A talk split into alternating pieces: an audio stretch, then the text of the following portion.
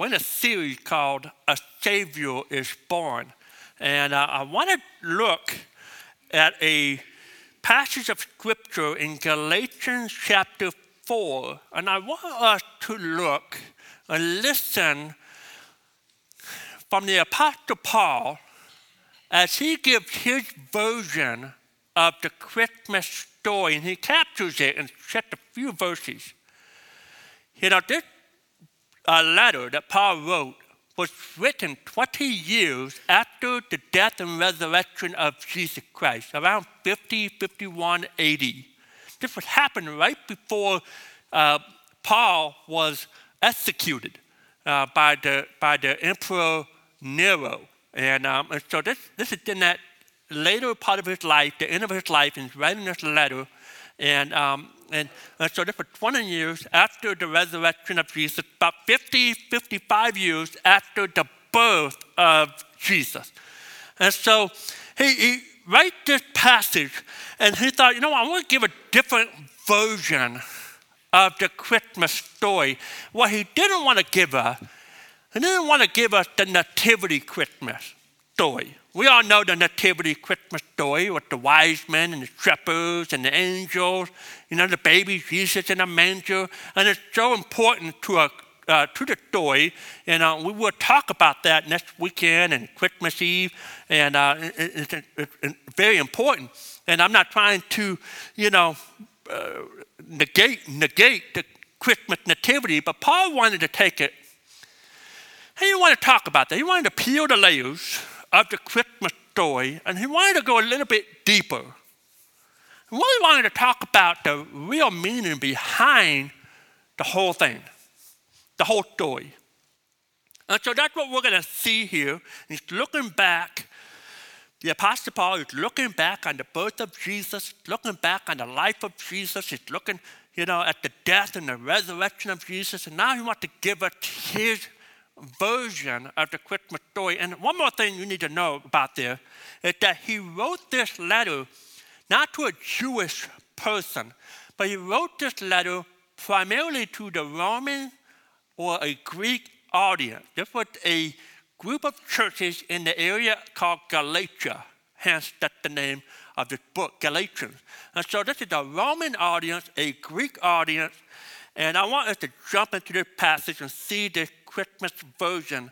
And a lot of us, we've read this before, but we never really, I don't think a lot of us really contemplate what was going on here in these verses. Galatians chapter 4, verse number 4. But when the set time had fully come, and I'll pause here for a minute because we talked about this last week. Remember last week, we talked about the appointed time that God had an appointed time for Christmas, for that very, very first Christmas. And so we talk about that, how for centuries and centuries that the Jewish people were waiting and waiting and waiting for that very, very first Christmas. They were waiting for the Savior to be born. They were waiting for the Messiah to appear. And, and there was this sense that God had marked it on his calendar, even though he's been silent. You know, he wasn't necessarily absent. He'd been working behind the scene, behind the whole thing, and he had marked in his calendar, hey, this is happening. And when the time, when the set time had fully come, and, and then we see this God sent his son, born of a woman, born under the law. Now, here's what's significant about this.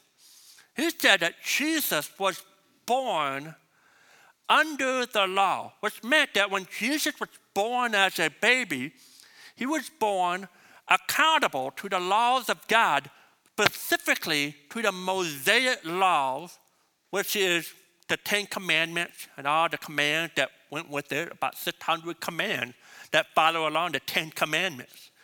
And so Jesus was born under the law to redeem, verse number five, to redeem those under the law. I want you to circle the word those in your handout note. Just circle the word those, and that means you and me. He redeemed those, me, you, that are under the law. And here's why we know that. Because throughout the scripture, we're presented with this idea that God has a law and we've all broken it. In fact, none of us are good law keepers. We're not. If the truth be told, you can't even keep up with your own laws, right? And think about this. Every January, we set some laws. We set some dieting laws. We set some exercising laws. But let's just be honest. I think most of us have broken those laws that we set. No one else, no one else has imposed those laws on you. You established the laws, and you've broken your own laws. Some of you have broken some parenting laws that you've established for yourselves. Maybe some of you have broken some marriage laws that you've established for yourselves. Some of you have broken some honesty laws that you've established for yourselves. We're all lawbreakers, every one of us. And not only have we broken the laws of God, and even if you don't believe in the laws of God, you've broken your own laws. We're all lawbreakers. And so we're born under the law. And In fact, we know what's right and we know what's wrong. And those of us who are Christians, we get our right and wrong, our authority from the Word of God. And for those who not yet taken that step, you know, maybe you're not planning on doing it anytime soon. The fact is, you've broken laws. You have broken laws. And when you break those laws, here's what you have discovered. Here's what I've discovered. If you're taking notes, you create a debt debtor relationship with the laws that you've broken. You create a debt debtor relationship with the person who established those laws. Even when you agree or disagree with the laws, you've established a debt debtor relationship. Most of us in this room probably agree with the speed limits. All right, great. We, uh, I think all of us agree that there, there's a reason why there is a speed limit on certain roads. There are different limits. They keep us safe. And I think that most of us in this room, you know, we've all broken the speed limit laws. Even if you went a half a mile over the speed limit, you've broken the law. Okay, and I think most of us have it in one way or the other. And there's always going to be somebody to remind you that you've broken that law. All you have to do is, from time to time, when you break the speed limit law, is just look in the rearview mirror. and there's someone there to remind you.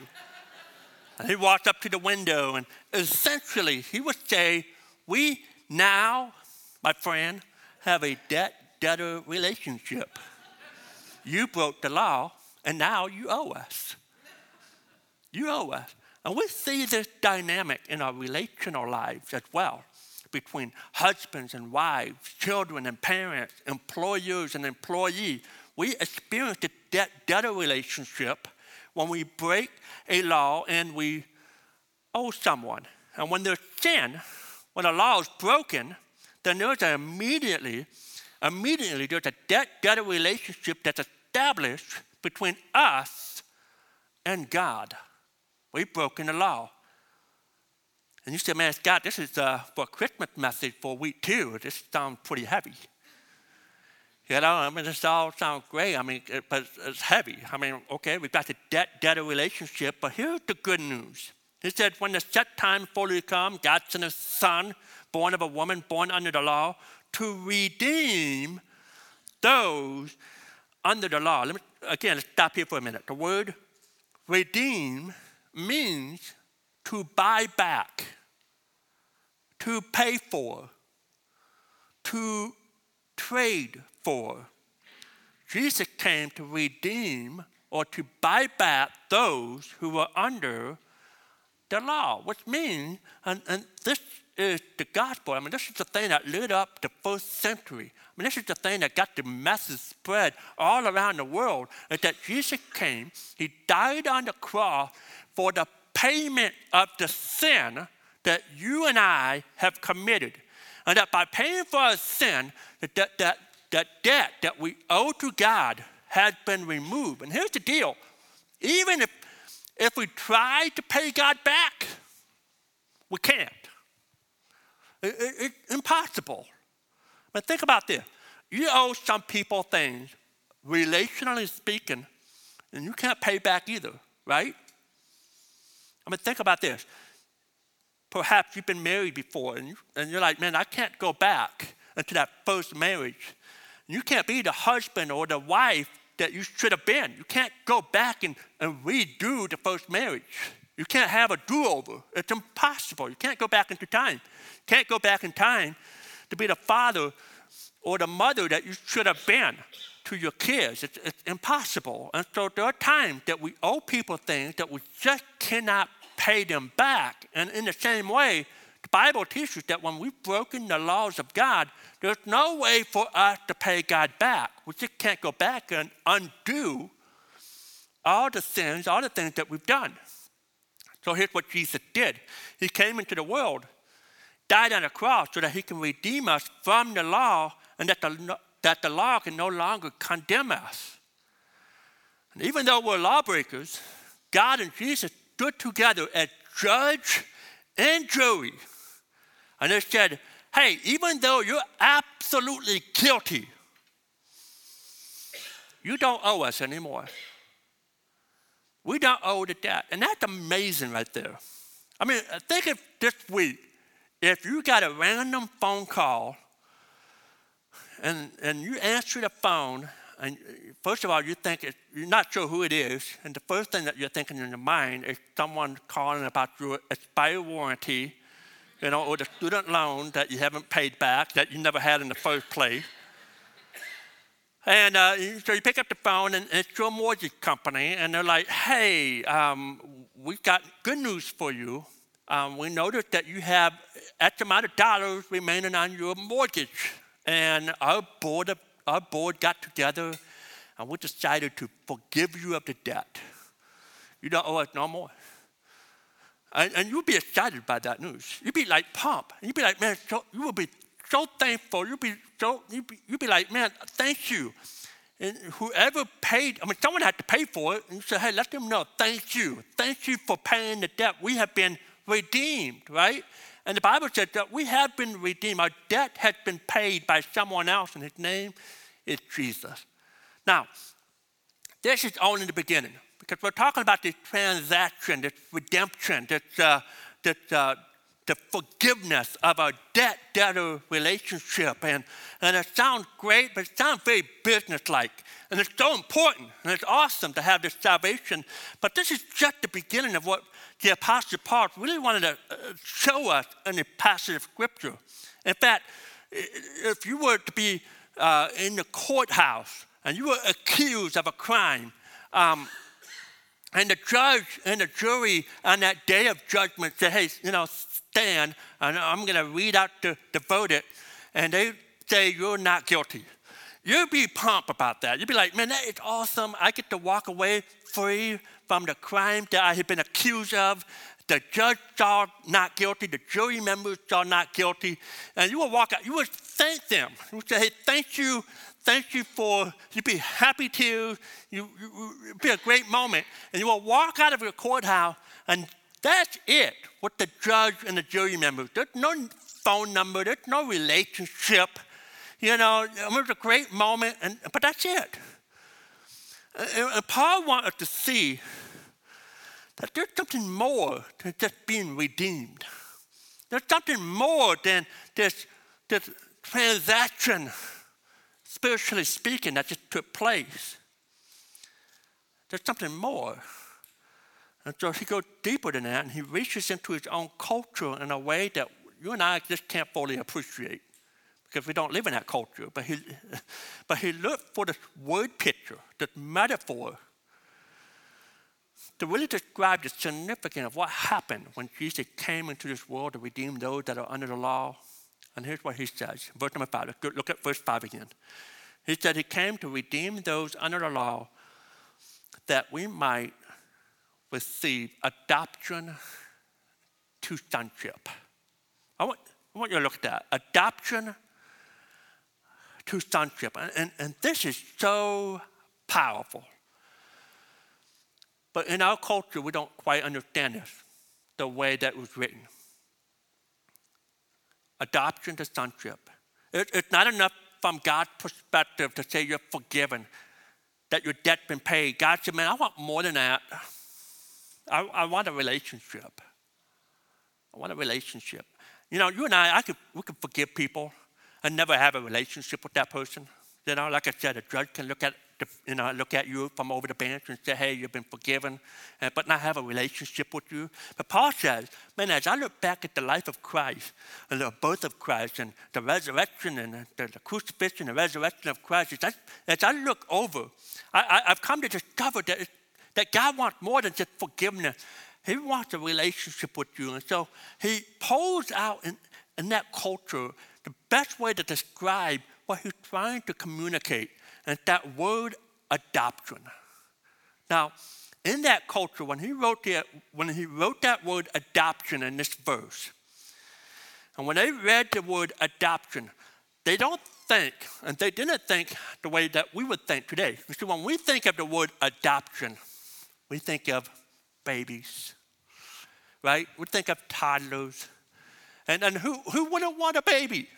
Who wouldn't want to, to adopt a baby? And here's what's so cool. In the very first century in the Roman world, no one adopted babies. No one adopted a toddler because they didn't want to take a chance of adopting a child and not grow up in a way that they want that child to be grown up as.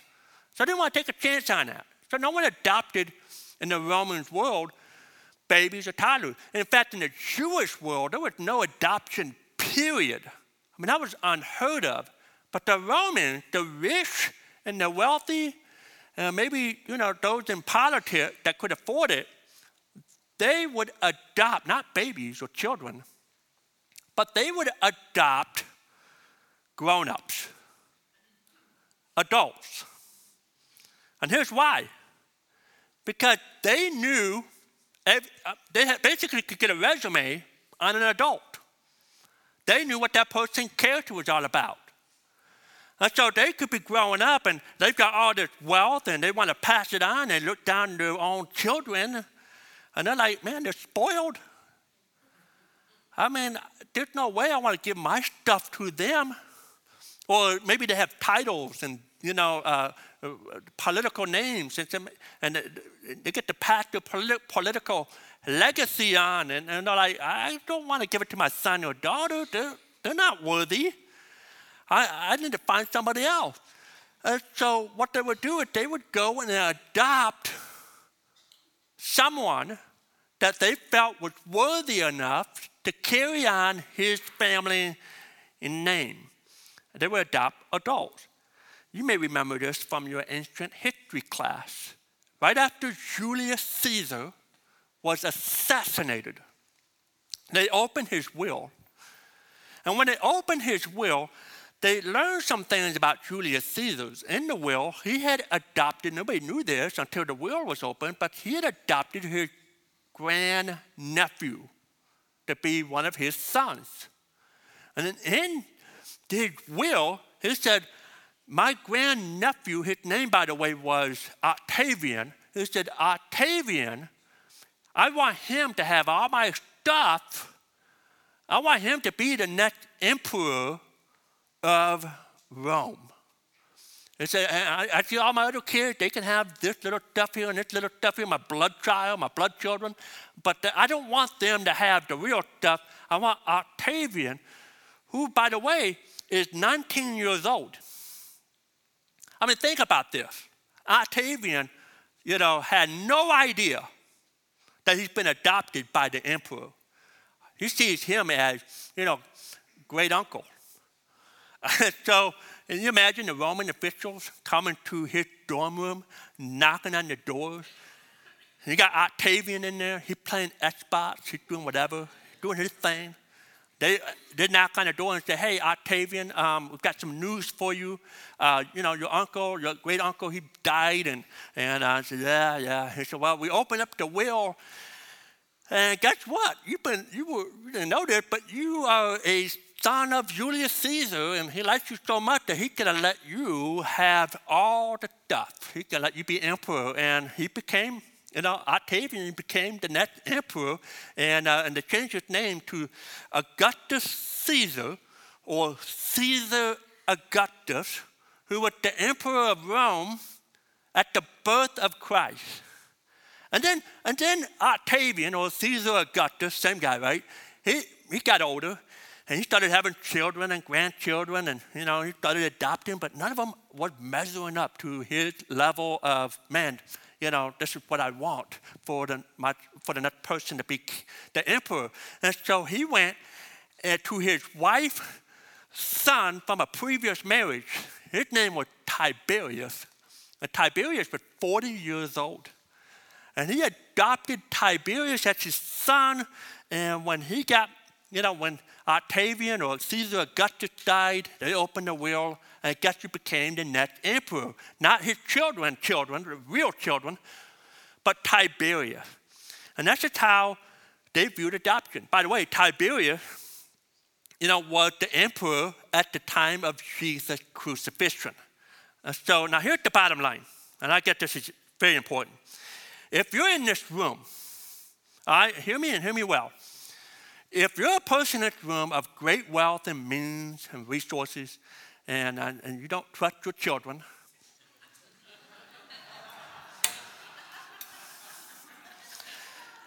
I'm just letting you know, I'm open for adoption.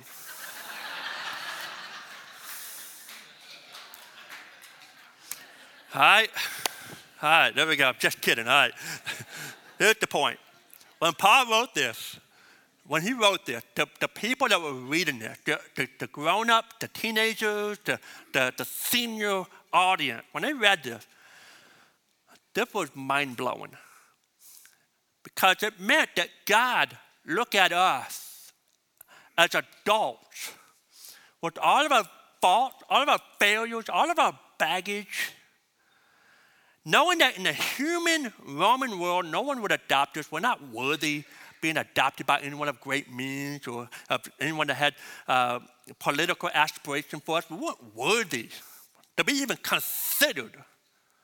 But God, when He looked at you, according to Paul, once you were forgiven, once you've been redeemed, once you've made that transaction, that He, he no longer wants the, the slave to the law and no longer wants us to have this debt debtor relationship. He wants something more with us. He desired a relationship, and so he decided to adopt us, adopt you, adopt me, knowing everything that we've done, knowing everything that we're going to do, knowing every promises that we've broken with, you know, to others, to ourselves, every promise that we're going to break before him.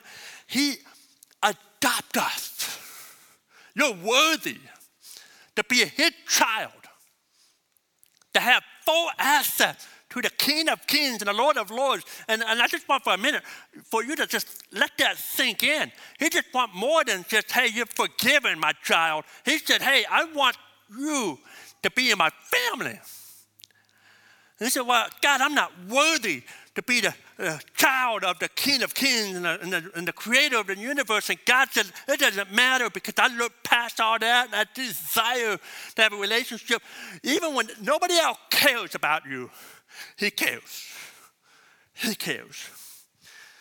And if you're not a believer this morning, I mean, the invitation is open to you, not simply to be forgiven, not simply to make things right with God, but but that you could be adopted to the family of God. And I'm telling you, when the Galatians, when they read this, when the Greek writer, or the Greek audience and the Roman audience, when they read this and when they wrote this down and passed this letter, they were overwhelmed. This was shocking. This was mind blowing.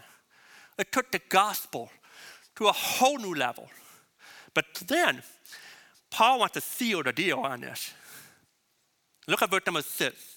He said, Because you are his sons, God sent the Spirit of His Son into our heart, the Spirit who calls out, Abba, Father.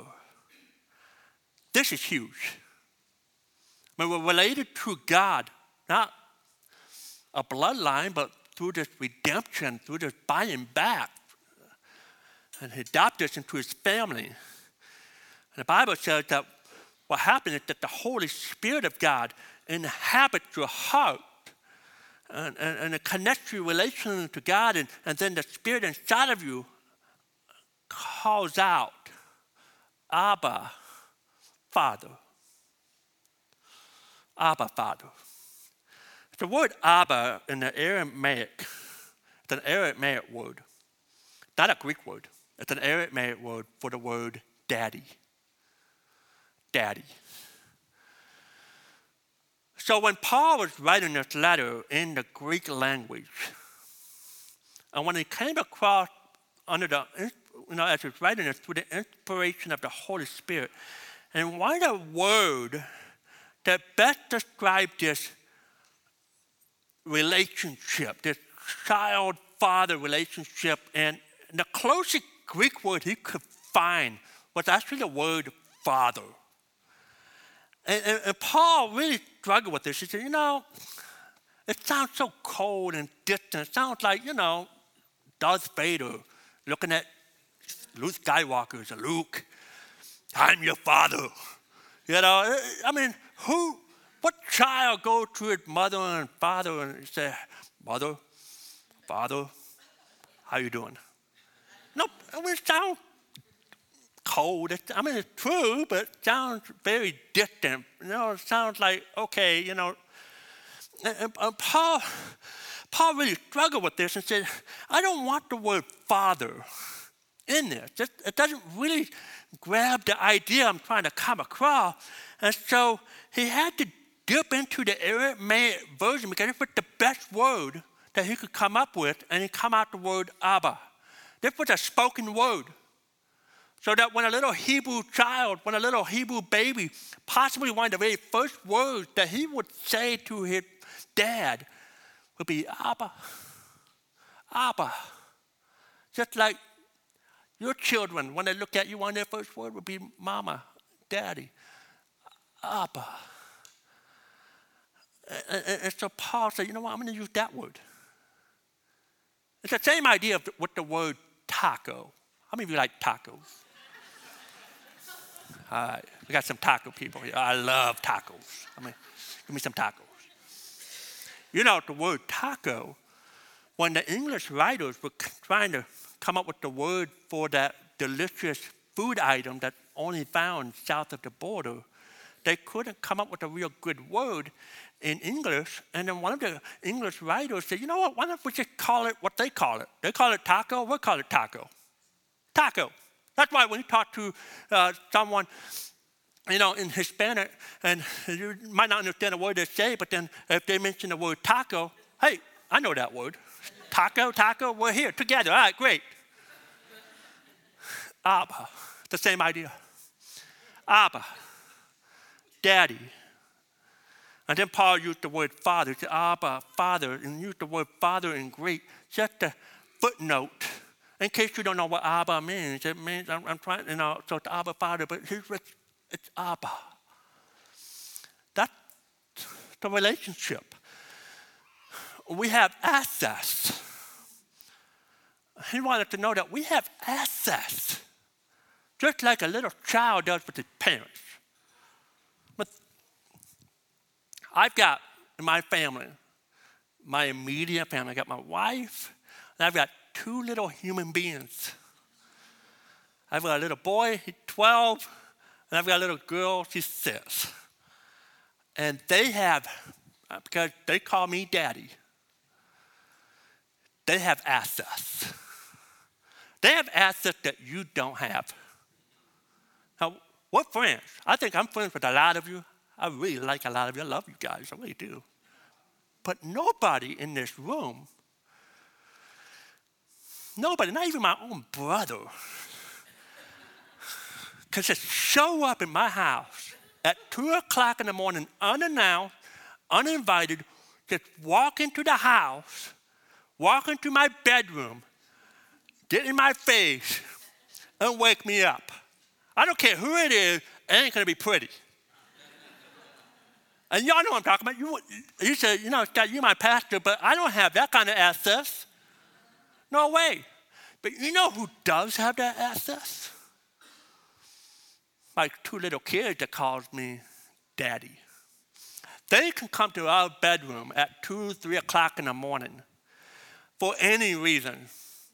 Bad nightmare, upset stomach, maybe no reason at all, which is about half the time. You know, and uh, you're, you're out of it. I mean, come on, y'all parents know I'm talking about. You're just kind of out of it, and sometimes you, all right, let's go back to bed. Sometimes you're like, just crawl in bed with us. And you're like, you're little, they're not going to take up the whole bed. Man, they have a way to knock you out of the bed. I mean, they spread all out and roll. They can't sleep still. And, and, and, you try to sleep for an hour or two with the child in the bed, and finally you say, you know what, I'm going to find me a bed or a couch that's not being used. And one of us, me and my wife, were out. But they have access. And here's what this is the beauty of the gospel that God's man, I want, yeah, you're forgiven. Yeah, you've been made right with me. But I want more than that. I want something deeper. I want a relationship. You've been adopted into this family. You're my child. And I'm your Abba. And, and, and, and, and, and, this was so countercultural. I mean, because the, the Jewish, you know, Judaism and, and all the religion back then, you know, was so scripted and so archaic. It was, you know, it was your father, and it was a higher level of him up here, and we're way down here, and and it was just almost sacrilegious to even suggest the idea that Paul's saying here Call him Abba. Because he wants to be your daddy in a relationship where you have access as a child of God. Verse number seven. He said, You are no longer a slave, but you're God's child. And since you're his child, God has made you also an heir. We have all the benefits that He provides. No longer a slave. No longer relating to God through the law. You've been redeemed from the law. You're no longer relating to God as a taskmaster, as a judge. Not relating to God as a rule keeper. No longer slaves. You're God's children. And here's the bottom line. This is the message of Christmas. I got four little blank thoughts, uh, no, four points with blanks. I'm going to read it out pretty quick. This is the bottom line. And it sums up this whole message. You're no longer to relate to God as lawgiver, but as Father, Abba, Daddy. Number two, you're no longer to look at God through the lens of what you've done, but who you are. To look to Him as your child, as His child. Here's the third thought God sent a sinless baby to pave the way to adopt a sinful adult. A sinless baby for a sinful adult. A child was born, number four, so that you could be born again. The French poet who wrote the song, Oh Holy Night. We looked at it last week, Oh Holy Night, one of the most popular songs we sing at Christmas. He got it right. We looked at the first line last week. He wrote, Long lay the world in sin and error pining. But then the next verse, he captured this, and we've sung it a thousand times, but maybe for the first time, you'll see that next line as it brings you true significance. He says, Till he appeared, and the soul felt its worth. I love that. Till he appeared, and the soul felt its worth. Redeemed, adopt, adoption, daddy. If there's three words, you can sum up this message with those three words redeem, adoption, daddy.